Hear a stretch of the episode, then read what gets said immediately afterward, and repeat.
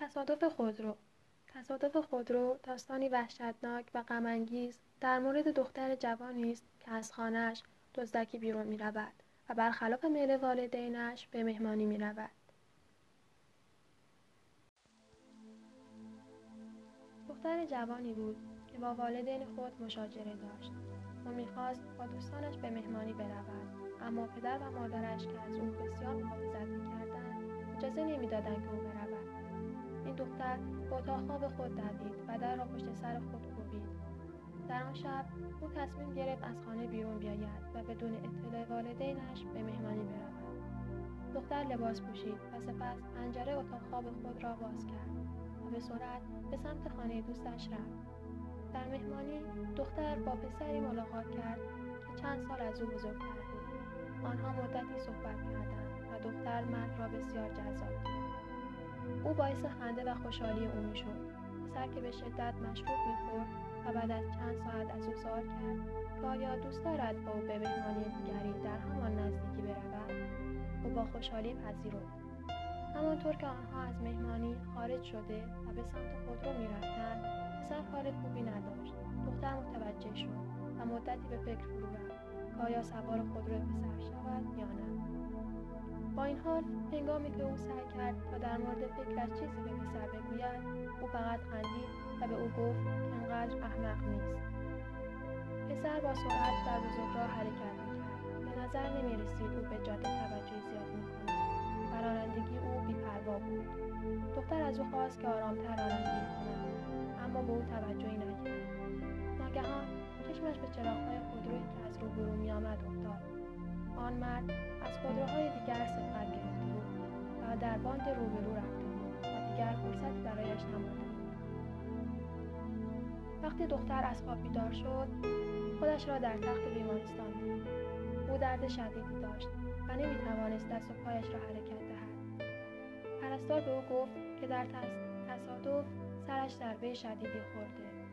دختر سوال کرد که آیا آن مرد که در حال رانندگی ماشین بود آسیب جدی یافته یا نه؟ پرستار به او گفت که بر اثر اثبات کشته شده است. وقتی دختر از سرنشینان ماشین دیگر سوال کرد پرستار گفت آنها نیز در این سانحه فوت کردند. دختر جوان شروع به گریه کرد. او از درد به خودش میپیچید و روحش از گناه بود. او می‌دانست که مرگ نزدیک است. با التماس از پرستار خواهش کرد که به والدین خود پیام دهد.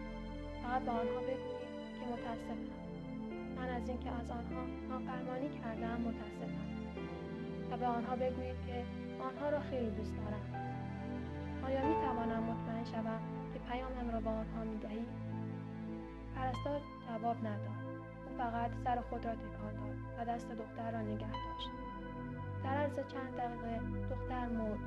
دکتری که در همان نزدیکی بود آمد و از پرستار پرسید که چرا به آرزوی نهایی دختر پاسخ نداده است. پرستار آهی کشید و گفت من نمی‌دانستم چه بگویم.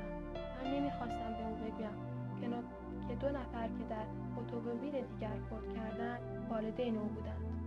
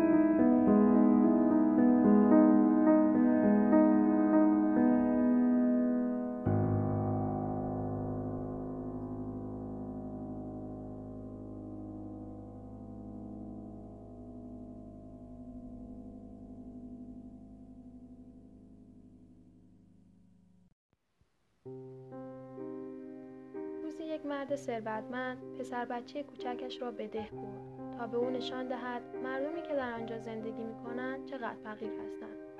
آن دو یک شبانه روز در خانه یک روستایی مهمان بودند. در راه بازگشت و در پایان سفر مرد از پسرش پرسید نظرت در مورد مسافرتمان چه بود؟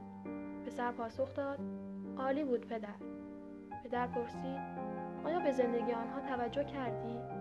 پسر پاسخ داد بله پدر. و پدر پرسید چه چیزی از این سفر یاد گرفتی؟ پسر کمی اندیشید و بعد با آرامی گفت فهمیدم که ما در خانه یک سگ داریم و آنها چهار تا.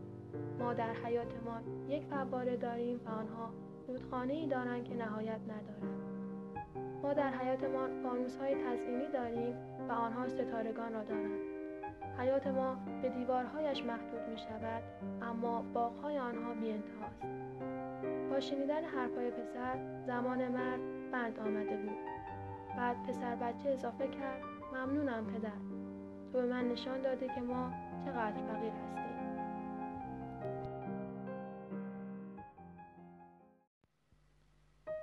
روزی دو مرد جوان نزد استادی آمدند و از او پرسیدند فاصله بین دچار یک مشکل شدن تا راه حل یافتن برای حل مشکل چقدر است؟ استاد اندکی تحمل کرد و گفت فاصله مشکل یک فرد برای نجات او از آن مشکل برای شخصی به اندازه فاصله زانوی او تا زمین است آن دو مرد جوان گیج و آشفته از نزد او بیرون آمدند و در بیرون مدرسه با هم به بحث و جدل پرداختند اولی گفت من مطمئنم منظور استاد این بوده است که باید به جای روی زمین نشستن از جا برخواست و شخصا برای مشکل راه حلی پیدا کرد. با یک جانشینی و زانوی غم در آغوش گرفتن هیچ مشکلی حل نمی شود. دومی فکر کرد و گفت اما اندرس های پیران معروف بار معنایی عمیقتری دارند و به این راحتی ها قابل بیان نیستند. آنچه تو می‌گویی هزاران سال است که بر زبان همه جاری است و همه آن را می‌دانند استاد منظور دیگری داشت آن دو تصمیم گرفتند نزد استاد بازگردند و از خود او معنای جملش را بپرسند استاد با دیدن مجدد دو جوان لبخندی زد و گفت وقتی یک انسان دچار مشکل می شود باید ابتدا خود را به نقطه صفر برساند. نقطه صفر وقتی است که انسان در مقابل کائنات و خالق هستی زانو می‌زند و از او مدد میجوید. بعد از این نقطه صفر است که فرد می‌تواند برپا خیزد و با اعتماد به همراهی کائنات دست به عمل زند. بدون این اعتماد و توکل برای هیچ مشکلی راه حل پیدا نخواهد شد. باز هم می‌گوییم فاصله بین مشکلی که یک انسان دارد با راه چاره او فاصله بین زانوی او و زمینی است که بر آن ایستاده است.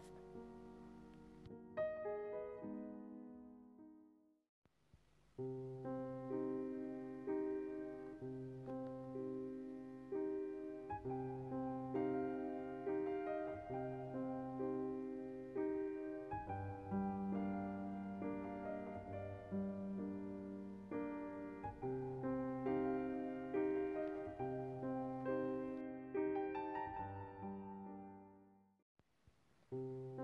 روز استاد دانشگاه به هر کدام از دانشجویان کلاس یک بادکنک باد شده و یک سوزن داد و گفت یک دقیقه فرصت دارید بادکنک های یکدیگر را بترکانید. هر کس بعد از یک دقیقه بادکنکش را سالم تحویل داد برنده است. مسابقه شروع شد و بعد از یک دقیقه من و چهار نفر دیگر با بادکنک سالم برنده شدیم. سپس استاد رو به دانشجویان کرد و گفت من همه مسابقه را در کلاس دیگری اجرا کردم و همه کلاس برنده شدند زیرا هیچ کس بادکنک دیگری را نترکاند. چرا که قرار بود بعد از یک دقیقه هر کس بادکنکش سالم بماند برنده باشد. که این چنین هم شد.